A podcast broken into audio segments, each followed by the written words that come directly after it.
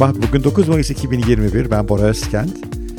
Neden Yeni Fikirleri Direniriz podcast serimizin dördüncü bölümünde beraberiz. Bugün de iki zihinsel modelden bahsedeceğim. Bizi kısıtlayan, bizi sınırlayan, yeni fikirleri benimsememizi, kucaklamamızı, kavramamızı engelleyen. Hazırsanız başlıyoruz. İlk sıkıntımız zihinsel silolar. Bir süre sonra hangi sektörde çalışsak çalışalım o sektörün silosunun bir parçası haline geliyoruz. Ne demek silo? İşte böyle bir buğday silosunu düşünün. En dibinde olduğunuzu varsayın. Göğe bakıyorsunuz. Neyi görebilirsiniz? O silonun ağzından görülebilecek genişlikteki bölgeyi ancak görebilirsiniz. Böyle olduğu zaman da silomuzun dışında gelişen alanları ve o alanların bizi nasıl etkileyebileceğini, endüstrimizi nasıl etkileyeceğini, yaptığımız işi nasıl etkileyeceğini göremiyor olabiliyoruz. Ve aslında yaşanan şey enteresan bu konuda bir konuda çok uzman olan, bir sektörde çok uzmanlaşmış olan insanların silo bakış açısını geliştirmesi daha da muhtemel. O yüzden yenilikler karşısında en büyük golü de o geçmişin, o silonun uzmanı olan insanlar aslında yiyorlar. Bunun tipik örneği otomobil sektöründe yaşanıyor. Daha evvel başka podcast'ta bahsetmiştim. Onu bir tekrarlamak istiyorum burada. Otomobil sektörünün gittiği yer belli. Eninde sonunda bu otonom arabalar hayatımıza girecekler. Niye eninde sonunda girecekler? Çünkü yapay zekadaki gelişim hızı inanılmaz ve insan zekasından daha etkin hale gelebileceği otomobil kullanımında net ve e, bunun hem ekonomik çok etkileri var. Düşünsenize Uber'i düşünün mesela şoförsüz olduğuna kadar ekonomik olarak daha verimli hale geliyor. Hem de güvenlik meseleleri de var. Trafik kazalarının %80 insan hatalarından oluşuyor. O yüzden yapay zekanın robotun sürdüğü araçlar daha güvenli olabilirler. E ve bu konuda deli gibi efor harcanıyor. İşte Tesla, Baidu, Google, Apple ve geleneksel otomobil firmaları hepsi bu konuda çaba harcıyorlar. Bu durumda eninde sonunda varacağımız yer tam otonom sürüş ve tam otonom sürüşle beraber araba sahibi olmanın gereksiz hale geldiği onun yerine bir otonom taksi filosuna e, yararlamak, onun hizmetlerinden Uber'i düşünün, onun şoför sahne yararlanmanın daha kritik hale geleceği net. Bunu net görebiliyoruz. Bunu biz net görüyoruz da geleneksel otomobil üreticilerinin çoğu göremiyorlar. Neden derseniz çünkü onların silosunda ne var? Yıllardır, yüz yıldır neredeyse iyi başardıkları bir şey var. İyi arabalar üretiyorlar işte yani iyilik göreceli olmakla beraber. Bu arabaları etkin şekilde pazarlıyorlar, dağıtım kanallarını yönetiyorlar. Daha sonra bu arabaların e, yedek parçalarından, ikinci el ticaretinden de ekstra paralar kazanıyorlar. Hizmetlerinden para kazanıyorlar. Ve aşağı yukarı 100 yıldır da moda hiç değişmemiş durumda. Bu yüzden uzmanlaştıkları alanlar bu mekanik araçların üretilmesi, e, bunların üretilmesi için gerekli tedarik zincirlerinin etkin yönetilmesi, araçların satış dağıtım pazarlama kanallarına hakimiyet, müşteri sonrası hizmetlerin kuvvetli olması, brand management, marka yönetimi gibi faktörler. Bunları çok iyi yaptıkları belli. Bu sayede hepsi milyarlarca dolar ciro yapıyor. Ama bu onlarda bir de silo oluşturuyor. Otomobil sektörünün neye benzediğine dair bir silo, sal bakış ve aslında bu yeni dünyada otonom taksi filolarında gerekli olan bakış açılarının çoğuna sahip değiller. O yüzden orada olan bitenleri göremiyorlar. İyi bir otonom taksi filosunun gelişmesi için iyi bir otonom araca ihtiyaç var. İyi bir otonom araç dediğimiz şey de neden önemli hale geliyor derseniz veriyi toplama şekli, işte kameralarından, sensörlerinden, eğer kullanıyorsa lidar ve radarlardan. Sonra bu veriyi nasıl işlediği, işlerken kullandığı işlemcinin gücü, e, bu işlemci gücünün e, yazılıma dönüşmüş hali yani algoritmalara dönüşmesi ve bir öğrenmenin nöral networklerle öğrenmenin gerçekleşmesi. E, bu öğrenmenin sürekli olarak takip edilmesi için binlerce araçtan her gün bilginin toplanması çünkü biliyorsunuz trafikte çok ilginç durumlar var. Hepsini simülasyonlarla öngörmek mümkün değil. Bu binlerce farklı veri toplanma, toplanması araçlara bu verinin akması ve merkeze büyük bir bilgisayarın mesela Tesla'nın Dojo'su gibi bilgisayarın bütün bu verileri yorumlaması, anlaması ve yazılımın da sürekli hem kendi kendine hem yazılımcılarla geliştirmesi. Ve bir yandan da bir otonom filoyu yönetmek için gerekli Uber vari beceriler. Otomobil sektöründe bundan hiçbiri yok. Otomobil sektörünün üst yöneticilerinde bunların hiçbiri yok. Otomobil sektörü şimdiye kadar yazılımı daha ziyade otomobilin gidişini e, destekleyen, verimini artıran, işte biraz otoasistan gibi sürüş desteği veren bir mesele olarak gördü. Bunun üzerine kurulacak yepyeni bir modele hazır değiller. O yüzden de bu yeni modelin öncüleri geleneksel otomobilin hiçbirinden çıkmıyor. İşte Arizona'da Amazon'un bir modeli işliyor. Çin'de Baidu'nun bir modeli başladı. Tesla'nın modeli belli. Daha başka oyuncular da var. Bunlar bu oyunu kazanıyorlar ve o silosal bakıştan bir türlü kurtulamayan biz hep araba satacağız diyen, arabanın satıştan ve yedek parçasından yararlanacağız diyen firmalar bunu göremiyorlar. İşte bu bir tipik silo.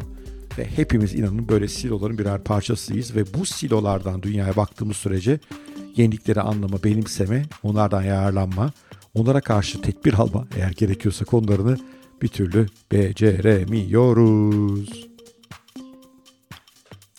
Çaresi ne? Çaresi basit. E, yandaki siloyla da arkadaşlık edin.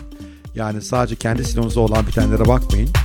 Yandaki silo mesela yapay zeka silosunda neler olup bitiyor ona bakın. Mesela teknoloji firmalarında neler olup bitiyor ona bakın. Mesela büyük veri yönetimi profesyonelleri neler konuşuyorlar onlara bakın. Oralardan insanlarla görüşün. O dünyayı derinden anlamaya çalışın ve o dünyanın öne sürdüğü yenilikçi fikirlere karşı çıkmak yerine nasıl ilerlediklerini, nereye doğru gittiklerini anlayın. Böylece silodan kurtulmuş oluruz ve inanın bana herhangi bir sektörde 10 yılın üzerinde kaldıysanız silolaşma artıyor. O yüzden zaman zaman sektör değiştirmek iyi bir fikir olabilir. Ya benim yaptığım gibi teknoloji firmalarına yatırım yapmak iyi bir fikir olabilir. Bu da sizi yine silolardan kurtaran bir bakış açısı getiriyor. Geleceğe bakışımızı veya inovatif fikirlere bakışımızı zedeleyen bir diğer unsur ise e, ilginç gelecek size ani dönüşümleri öngöremiyor olmamız. Biz hep böyle dönüşümlerin adım adım gelişeceğine inanmaya seviyoruz. Mesela otomobil sektörü de ona inanıyor. Diyor ki işte 2030 yılında otomobillerin %50'si elektrikli olacak. Biz oraya kadar adım adım bu işi yönetebiliriz. İşte fosil yakıtlı araçlardan kazandığımız paranın bir kısmı elektriklere yönlendirerek biz bu işi idare ederiz diyorlar. Oysa aslında bunu yapamayacaklar. Buna daha evvel bir önceki Tesla'ya neden yatırıyorum podcast'ını uzun uzun anlattım. Burada detayına girmeyeyim. Ama aslında bir noktadan sonra işte pil maliyetlerinin azalması, tüketicilerin elektrikli arabaların aslında daha üstün olduklarını kavraması, ikinci eli bir fosil yakıtlı otomobilin ikinci elin para etmeyeceğini görmemiz bütün bunlar bir araya gelecekler ve aniden sert bir dönüşümle piyasa tamamen elektriğe dönüşecek. İşte bu sert dönüşümleri anlamıyoruz. Bu sert dönüşümleri öngörmüyoruz. Bu sert dönüşümler ortaya çıkınca şaşırıyoruz nereden çıktı bu diye. Ama aslında onları öngörmenin yolları var. Suyun hallerini düşünün. Su işte buz halinden su haline, su halinden buhar haline aniden geçmiş gibi gözüküyor ama öyle değil aslında. Biliyorsunuz arkada bir moleküler değişim var. Isı ve basınç uygulamasıyla moleküler yapıda değişim var. Sonra bir anda suya dönüşmüş gibi gözüküyor. Ama aslında son anda gördüğümüz şey ani olmakla beraber arkada moleküler seviyede büyük değişim var. İşte yapmamız gereken bu. Bu moleküler seviyedeki değişimi yakalıyor olmak. Yani evet işte otomobil örneğe dönecek olursak elektrikli otomobiller henüz çok küçükler toplam otomobil pazarının içerisinde ama büyümeleri çok hızlı. Verim artışları çok hızlı, tüketici memnuniyeti çok hızlı, teknoloji çok hızlı gelişiyor. Yani bunlara bir bakmak lazım ve eğer oralardaki kaynayan şey e, bir anda büyük bir değişim önünü açacak gibiyse ona şimdiden hazırlık yapmak gerekiyor. Tarih bu tip örneklerle dolu o yüzden mutlaka bakmamız gereken bir mesele bu yavaş yavaş kaynayan değişimlerin birdenbire büyük bir değişime yönleniyor olması. Bunu yakın zamanda kripto paralarda da yaşayacağız. Aslında kripto paralardaki kaynama noktasımız hızlanmış durumda ama hala e, toplamda bütün kripto pazarında 170-180 milyon kullanıcı var.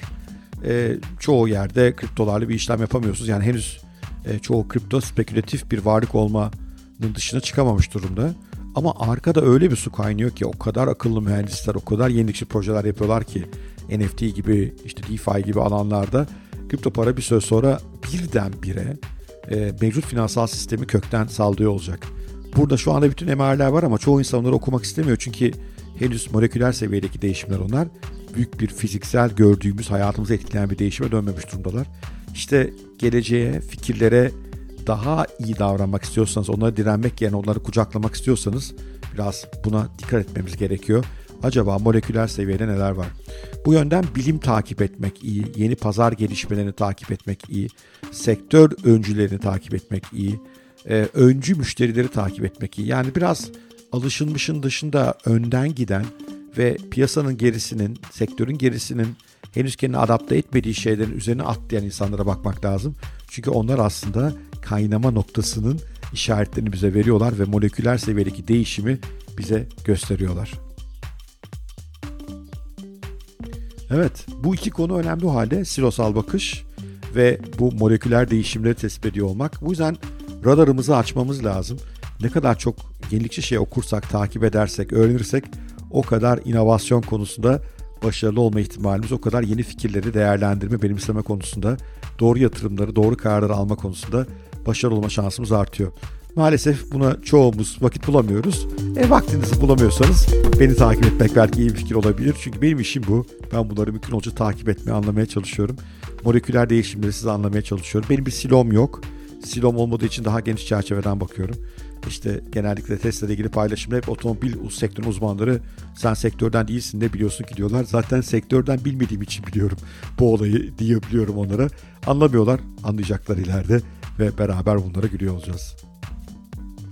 Evet, bugünkü podcast'imiz de burada bitiyor. Yarın bu serinin son bir podcast'ini yapıp sonra yeni bir konuya doğru açılıyor olacağız. Evet, yeni fikirlere neden direniriz podcast'inin dördüncü bölümü sonuna gelmiş durumdayız. Her zamanki gibi like etmişseniz, bir beğenmişseniz bir like etmeniz, bir yorum yazmanız süper olur. Sevgiyle kalın, hoşça kalın. Görüşmek üzere.